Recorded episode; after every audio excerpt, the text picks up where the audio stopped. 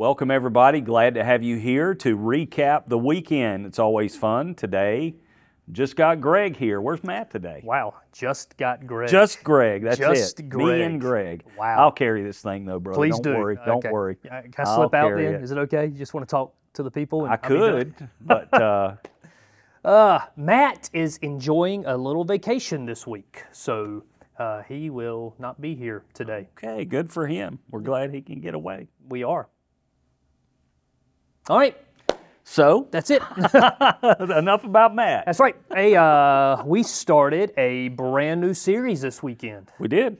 Uh, what was the title of it? It's A genius move too. You launch a brand new series on July 4th weekend. That's always a plan. You know, just can't help where things start. You can't always. nope. It was time to start a new series, and here we are. That's right. So, uh, yeah. Gonna be a good one. Uh, Yeah, what's the, yeah, what's the name of it that you uh, that we landed on? What was it again? Parables I never understood. That's right. You like parables I forgot to remember. And you like to share with everybody about the title that Matt wanted to. What you talking about, Jesus? There you- if gotta- you remember different strokes, you got to be old enough to remember that. Which Matt is not, but he still was able to do a throwback. Where he came to, up, yeah, he's not old enough to remember No, that he's show. not. Yeah, but uh, that's that's his title. All right, so uh, People we, will get sick of hearing me say that after about four weeks. So well, then we'll stop it at three. uh, we probably won't. Okay. oh, it's going to be a fun day. Um, so this week we did the uh, parable, uh, the workers in the vineyard. Uh, Yeah, yeah. Based out of Ma- uh, Matthew's gospel there. Um, kind of doing that one right there. I was actually talking with somebody uh, this morning. They said, yeah, that's one I've never really heard preached on before. And I said, that's why we're doing it, because most heard people don't. Uh, most people don't talk about some of these parables, and so we got a chance to dive into this one. Why this one? Why why why this parable? What was it other than other than uh, the Holy Spirit speaking to you and saying, "Hey, let's do this parable"? What was it about this one right here that really stuck out to you? Well, I do not get a vision from heaven every series Yeah, that this is the one for this moment. Don't It's burst just my bubble. something on your heart, you know, that you think about. This one just kind of jumped out as, as a good starting point. I, I had a, and I still have on my computer, my notes, uh, list of a ton of parables and just passages, and I just look through and say, yeah, I like that, I like that. Yeah. This one kind of jumped out first. It is just one that immediately ticked me off when I read it. Sure. And, um, I did not understand it. I didn't get it. Mm-hmm. It seems very unfair, Right. you know, and it always kind of seems so unfair. And I sort of kind of got it, uh, what Jesus was trying to say about the last being first, but never really got it until last week Yeah. for real. I mean, it's kind of like I was down to, I mean, it prayed, it studied, and that's what you do. You put away notes, you put away material, you write your ideas. That's what I do anyway. File them away, put them there, write them on cards, whatever else. And then uh, you hopefully are going to have this eureka moment of there it is. And I did on Wednesday. And of course, I had to preach it. I was ready to preach Thursday. But Wednesday, it's like, I get it now. Yeah. I get it.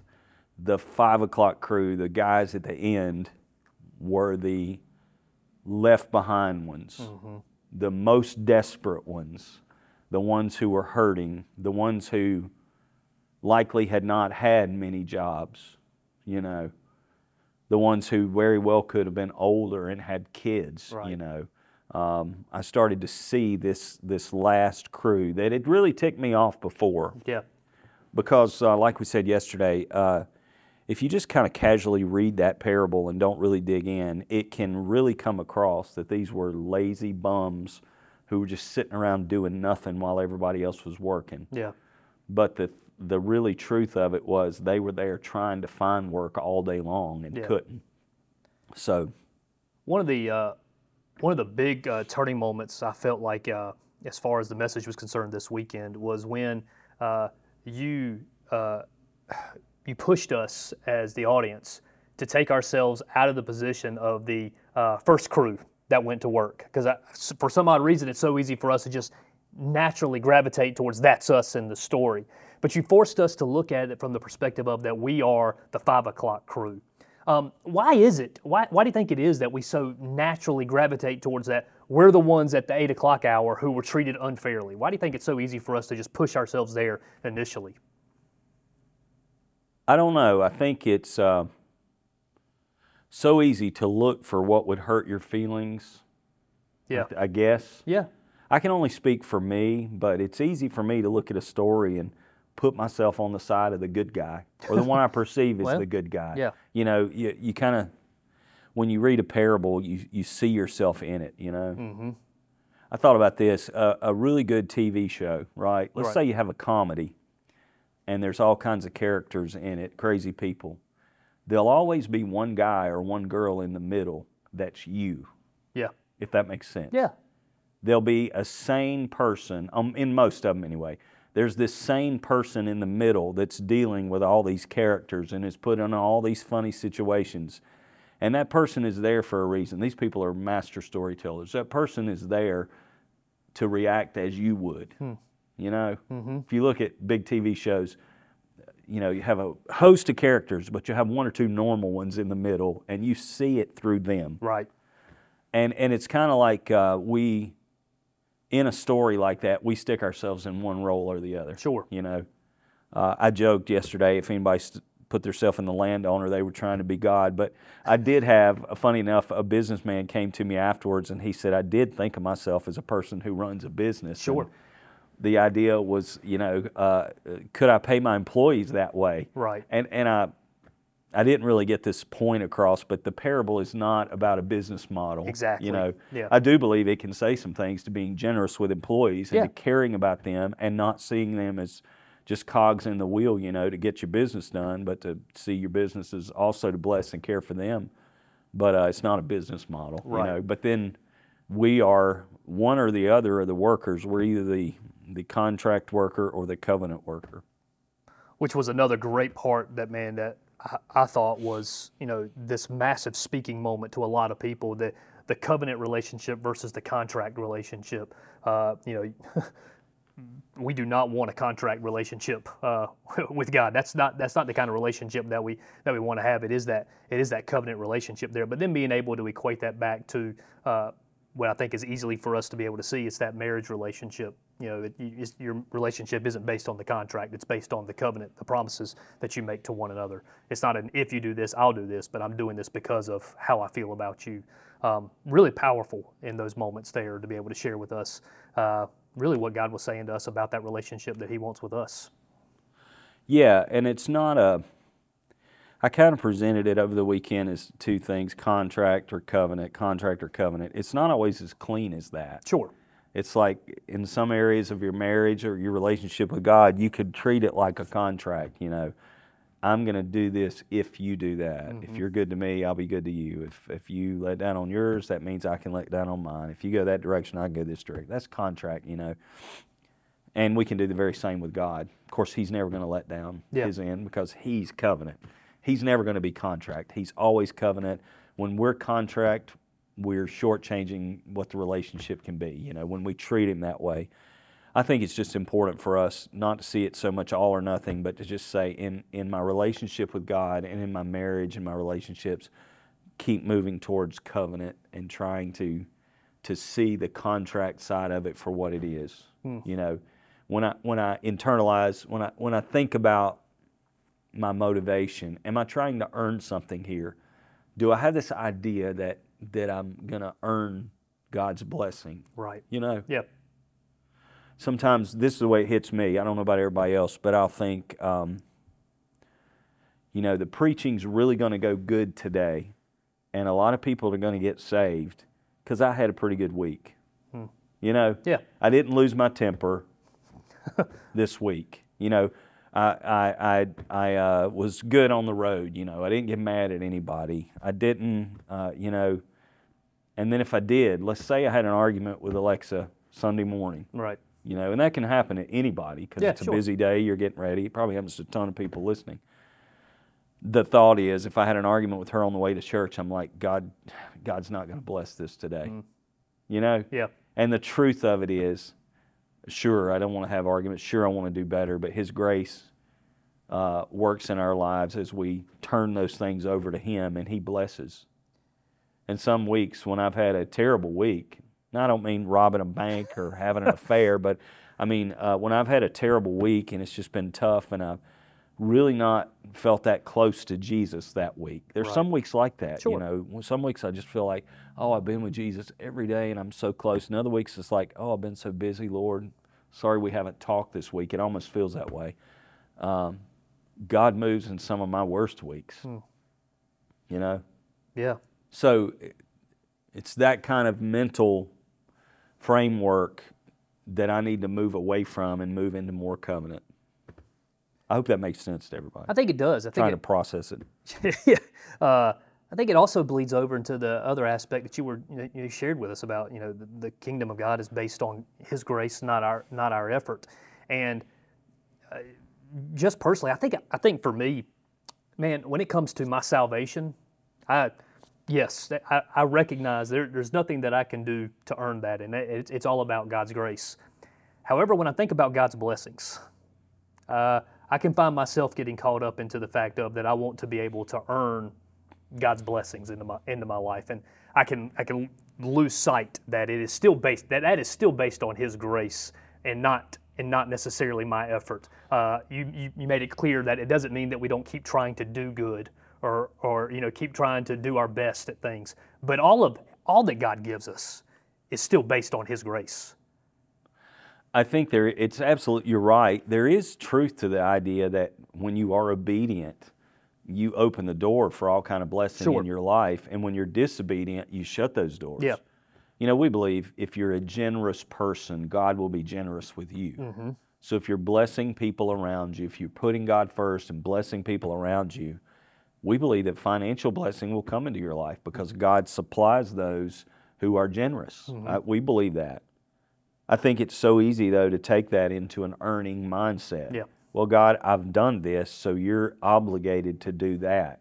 You know, and uh, it's just so easy to drift over into that. Which takes it back to the contract. Uh, Yeah, it can be a well. contract deal. I don't, you know, it's one of those things. If, am I, in terms of generosity, am I giving in order to get? Right. Is that why I'm doing this? Hmm. Am I doing this in order to, is it like God's the stock market here? You know, with giving and with other things, you run into that bit of tension there that you know when you live in a certain way, you open the door for God's blessings and live in another kind of way, you can close it. But it's never an earning thing. It's never that my behavior paid for this Right. and God now has to do it out of contract. I know one of the things in that in that vein that really uh, you know convicted me. Uh, you had shared. I don't remember which service it was. You may, may have done it in, in several of them. I just don't remember which ones they were. They all tend to blend together at some point in time there. Uh, but you had you had made the statement about uh, people not wanting to receive blessings because they don't feel like that they've that they've earned it, and uh, and that one and and, and that one kind of hit me uh, in the head a little bit there. and hit hit me in the heart. It's like you know because I, I will. I have my natural tendency is that when you know when somebody wants to bless me, it's like no no no I. I didn't. I didn't do anything to, to earn that. I, I, there was nothing that I did. There was no work that I put in, no effort I put in to receive that. So I, I don't want to. Um, but I feel like I, feel like with that statement there, man, God's doing some doing some work on me in that uh, that it's still about His grace. Uh, and sometimes God just wants to bless, uh, not for any other reason other than the fact that He that He loves His kids. Yep. I'm around you enough. I could have told you that. You may have. Boom. No, may- no, I know have. people like that who I, I've run into a lot of people like that over the years who are who are givers, and who are always giving. You're one of those people, and uh, it's so hard for some of them just to receive, yeah. just to be able to say when they get something thankful. They're always pushing it off. No, no, no, no, no. It may be, I don't need this. There's somebody that needs it more than I do. Well, yeah, it's okay. Um, God's getting it to you, and you'll be able to get more to them, you know. But but if we're not open to receiving blessing, it's hard for us to to bless if we haven't been blessed, you know. Yeah. When God opens a blessing in your life, you receive it joyfully, Yeah. and um, then you use it for His kingdom. Very it's like everything else. Very true. Um, one of the uh, what I thought as I was as I was listening to the message and then kind of just and I have a tendency to watch people too, um, kind of watching what God's doing uh, in their lives. One of the uh, hard hitting moments it felt like in, in the message this weekend uh, was when you brought out the idea that in the you know in the kingdom of God in the kingdom of heaven uh, he takes the last and makes them first, uh, reminding us and reminding everybody that it, that they were chosen uh, by by God. That, that God had chosen them just like He chose in the uh, in the last moments in the last hour. He chose those workers there at five o'clock to go and work for one hour and still get the uh, full day's wage. Um, talk to us a little bit about why you feel like it is so important for us to recognize that we have been chosen by God, that He takes the last and He makes them first.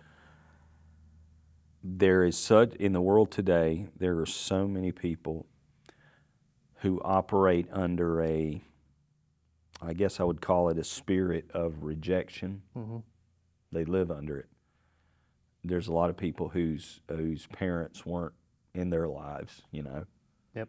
And uh, they feel like they were cast aside, you know. Let's say dad was gone or mom was gone or whatever. A lot of times it's dads. Mhm. A lot of times um, dad was absent. And you internalize as a child, well, something was wrong with me because he didn't want me. Right. And you can live the rest of your life with this lie that I was unwanted, you know. Even children who, who their parents say things like, You were a surprise, we didn't plan you Sure. it can come across as you know you were an accident Mhm. you know and, and all kinds of things that kids go through specifically can put on them and get in their young minds this idea that i'm rejected i'm not wanted you know and so many people live with that now and i just think it's so important to realize as christians god chose us Yeah. he called us by name he by the holy spirit said i want you in my family you know The uh, the workers that were that were there at still still waiting around, which still kind of blows my mind that you know here they are at five o'clock. There's only one hour left of of work time there, and they're still standing there waiting. Uh, waiting to be chosen, waiting for somebody to give them a chance, waiting for somebody to give them an opportunity to earn an income for their family, so that they can they can feed their family. And here it is in this moment, the master comes and chooses the ones that nobody else wanted, um, chooses the ones that everybody el- that everybody else had looked over at that point in time. Um, that is that is really powerful when you think about that. Hey, God's coming through, and regardless of how many times you've been passed over, how many times you've been rejected, God still chooses you, still chooses me. one of the things um, that I want our kids to know is, um, you know, we talked a lot about we talked about the playground Yeah. yesterday and Yeah. the youth and so many wounds. I want our children and our students to know that they can have a powerful impact in somebody's life by going to that person who's the least, Hmm. that person in school that nobody else is talking to our kids need to be talking to those people. Yeah. You know, our our students here, um, our children and our students. I guess we're having a mini staff meeting right here. Evidently we are. But, but part of my thought that I'm having sitting here today is, can we train our children at Upward and its families Yep.